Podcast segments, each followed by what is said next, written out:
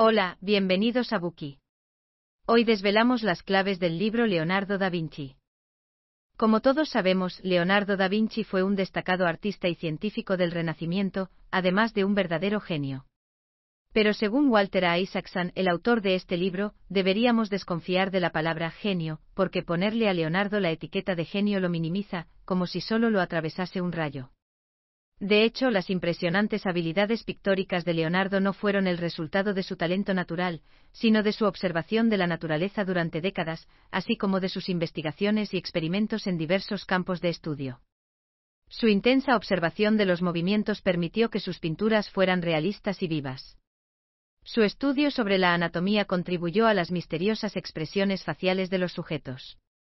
Su conocimiento de la geometría creó la combinación perfecta de arte y ciencia.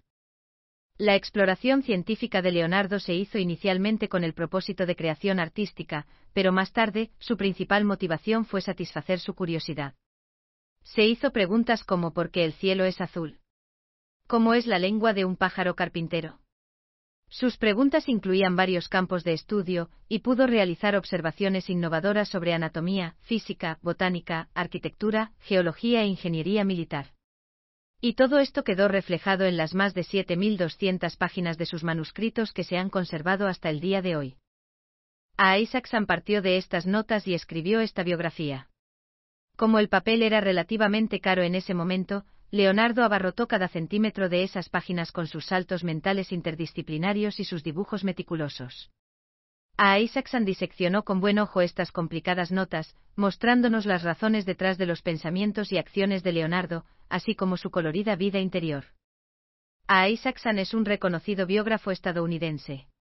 Ha sido editor gerente de la revista Time, presidente y director ejecutivo de CNN, y presidente y director ejecutivo del Instituto Aspen. Es un excelente escritor de biografías de genios. Sus obras biográficas más vendidas incluyen Benjamin Franklin, An American Life, Einstein, His Life and Universe y Steve Jobs. También puede encontrar bookies de sus otros libros. Al igual que Leonardo, todos ellos fueron genios interdisciplinarios que sobresalieron en distintos campos. A continuación, exploraremos la vida de Leonardo y descubriremos el secreto de cómo pasó de ser una persona común a un genio. Cubriremos el contenido principal de este libro en las siguientes tres secciones. En la parte 1 comenzaremos hablando sobre la vida personal de Leonardo para descubrir la razón por la que se convirtió en una figura tan fascinante. En la parte 2 adoptaremos una perspectiva científica para aprender sobre sus curiosidades y sus fantasías. En la parte 3 veremos la perspectiva del arte y hablaremos sobre sus técnicas como perfeccionista artístico. El nombre de Leonardo da Vinci sugiere que Leonardo nació en Vinci, una pequeña ciudad en la región italiana de la Toscana. Nació en 1452 en una familia de notarios que disfrutaba de fama local. Sin embargo, el legado familiar no benefició mucho a Leonardo, porque era un hijo ilegítimo. No pudo recibir educación formal ni heredar nada de su padre. Sin embargo, Leonardo pudo disfrutar de una infancia sin preocupaciones. Se salvó del entrenamiento del escolasticismo, así que tuvo más oportunidades para acercarse a la naturaleza y explorar el conocimiento a través de la observación de la naturaleza. Leonardo vivió con sus abuelos hasta los 5 años. La pasión de la pareja de ancianos por la naturaleza y el estilo de vida relajado le dejó un profundo impacto en Leonardo. Por ejemplo, su amor por la naturaleza le permitió conservar la ternura y la bondad de su personalidad. Incluso se convirtió posteriormente en un vegetariano estricto, porque descubrió observando a los animales que podían sentir dolor al igual que los hombres. Además de su agradable personalidad, Leonardo también era físicamente atractivo. Por lo general, vestía adecuadamente con colores vibrantes, tenía una apariencia naturalmente hermosa y siempre se veía impresionante.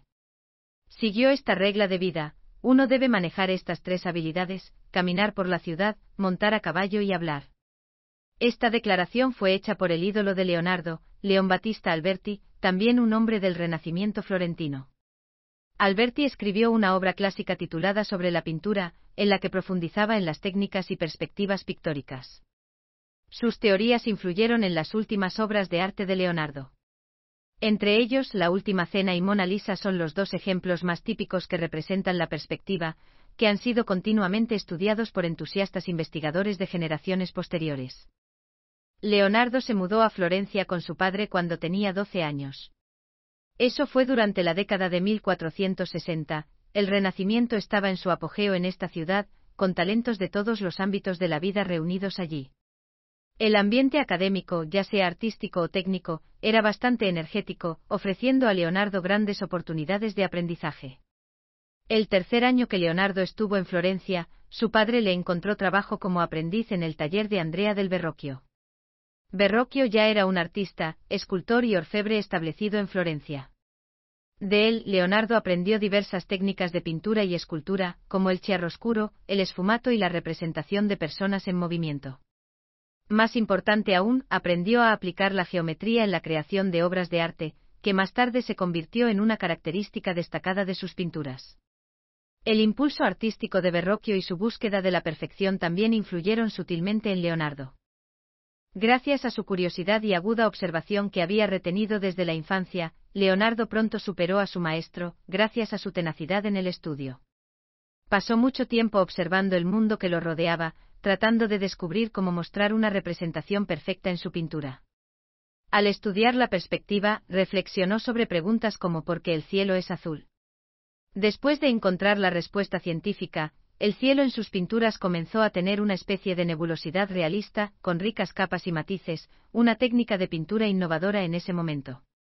Entonces, si os preguntáis qué hace que una persona se convierta en un genio, la historia de Leonardo nos revela que la curiosidad y la observación son las cualidades fundamentales de un genio. Más de 7.200 páginas de notas encarnaban los años de observaciones y reflexiones de Leonardo. Entre esas notas algunas eran hojas sueltas presentadas en gran formato, utilizadas para ingeniería o diseño gráfico, algunos eran pequeños volúmenes que llevaba consigo para hacer notas de campo, listas de tareas pendientes y bocetos de personajes. Sus notas eran siempre objetivas y meticulosas, sin mostrar rasgos de su mundo interior. Sus notas cubrieron una gama enormemente amplia de temas, incluida la ropa, la comida, el alojamiento, el transporte, la anatomía, la mecánica y por supuesto el arte. Tal amplitud y riqueza de imaginación ha sido poco común en toda la historia de la humanidad. Como alguien dijo, son el testimonio más asombroso de los poderes de la observación y la imaginación humanas jamás escrito en papel. Los investigadores creen que estas notas representan aproximadamente una cuarta parte de lo que realmente escribió Leonardo, el resto probablemente se haya perdido en la historia. O tal vez están en diferentes rincones del mundo, en las colecciones privadas de los mayores fanáticos de Leonardo. De sus notas podemos extraer otra herramienta para convertirnos en un genio: experimentar.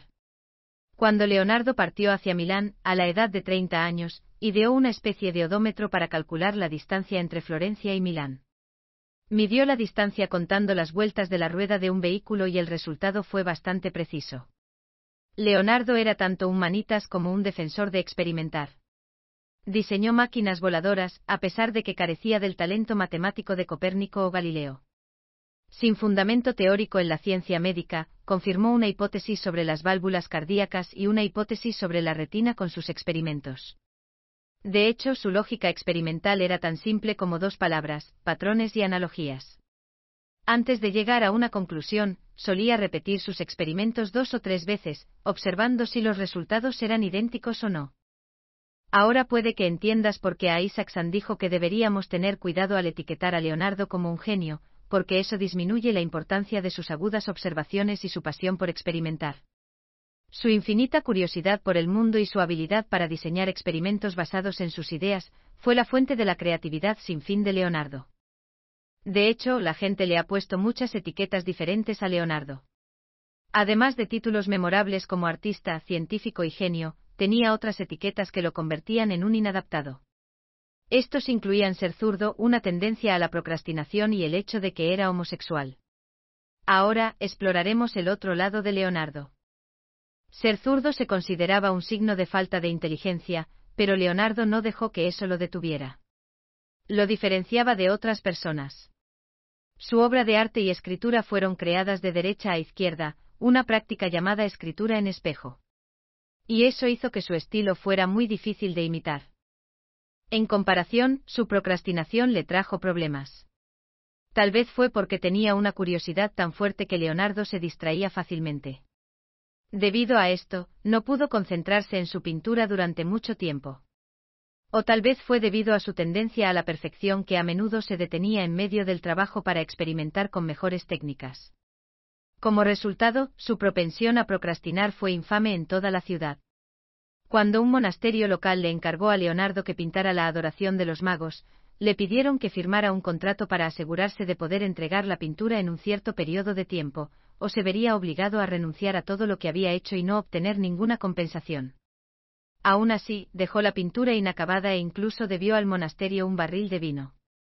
Además, cuando estaba pintando La Última Cena, a veces solo hacía un trazo de pintura al día, ya que quería que su pintura fuera perfecta. Respecto a su homosexualidad, debemos hablar de Salai, el compañero más importante de Leonardo. Cuando Leonardo tenía 38 años, Salai, de 10 años, se convirtió en su ayudante, alumno y más tarde en su amante. Influenciado por pensamientos que se originaron en el Renacimiento en ese momento, el culto a Platón surgía entre algunos humanistas del Renacimiento y por lo tanto, no se despreciaba tanto el amor masculino.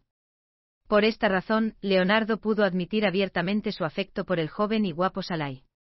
Como dijo un escritor del Renacimiento, el amor masculino es únicamente el producto del mérito que une a hombres de diversos sentimientos de amistad para que, desde una tierna edad, lleguen a la madurez como amigos más fuertes. Salai dejó su huella no solo en el mundo emocional de Leonardo, sino también en sus pinturas y dibujos. Antes de conocer a Salai, Leonardo dibujaba a menudo ancianos con un ceño fruncido formidable, un mentón prominente, una nariz aguileña y un perfil de cascanueces. Después, los garabatos y dibujos de Leonardo comenzaron a presentar a un niño más suave, más carnoso y un poco más sensual. Ese puede ser el poder nutritivo que el amor tiene sobre el arte. De hecho, el nombre Salai fue un apodo dado por Leonardo, que significa diablito. Salai se ganó este apodo algunos malos hábitos suyos. Tan pronto como se mudó con Leonardo, Salai le robaba algo de dinero. Y cuando Leonardo lo llevaba a cenar a la casa de otra persona, se comportaba de manera grosera. Sin embargo, Leonardo todavía lo perdonaba.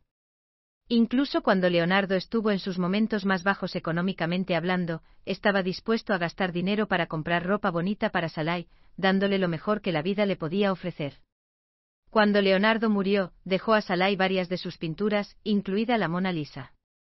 Ahora ya tenemos una idea general sobre la primera mitad de la vida de Leonardo.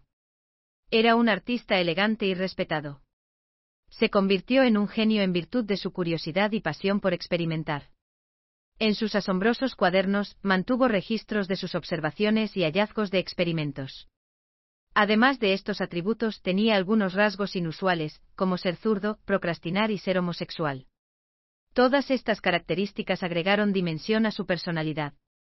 A continuación, continuemos explorando el mundo científico de Leonardo. Gracias por escuchar.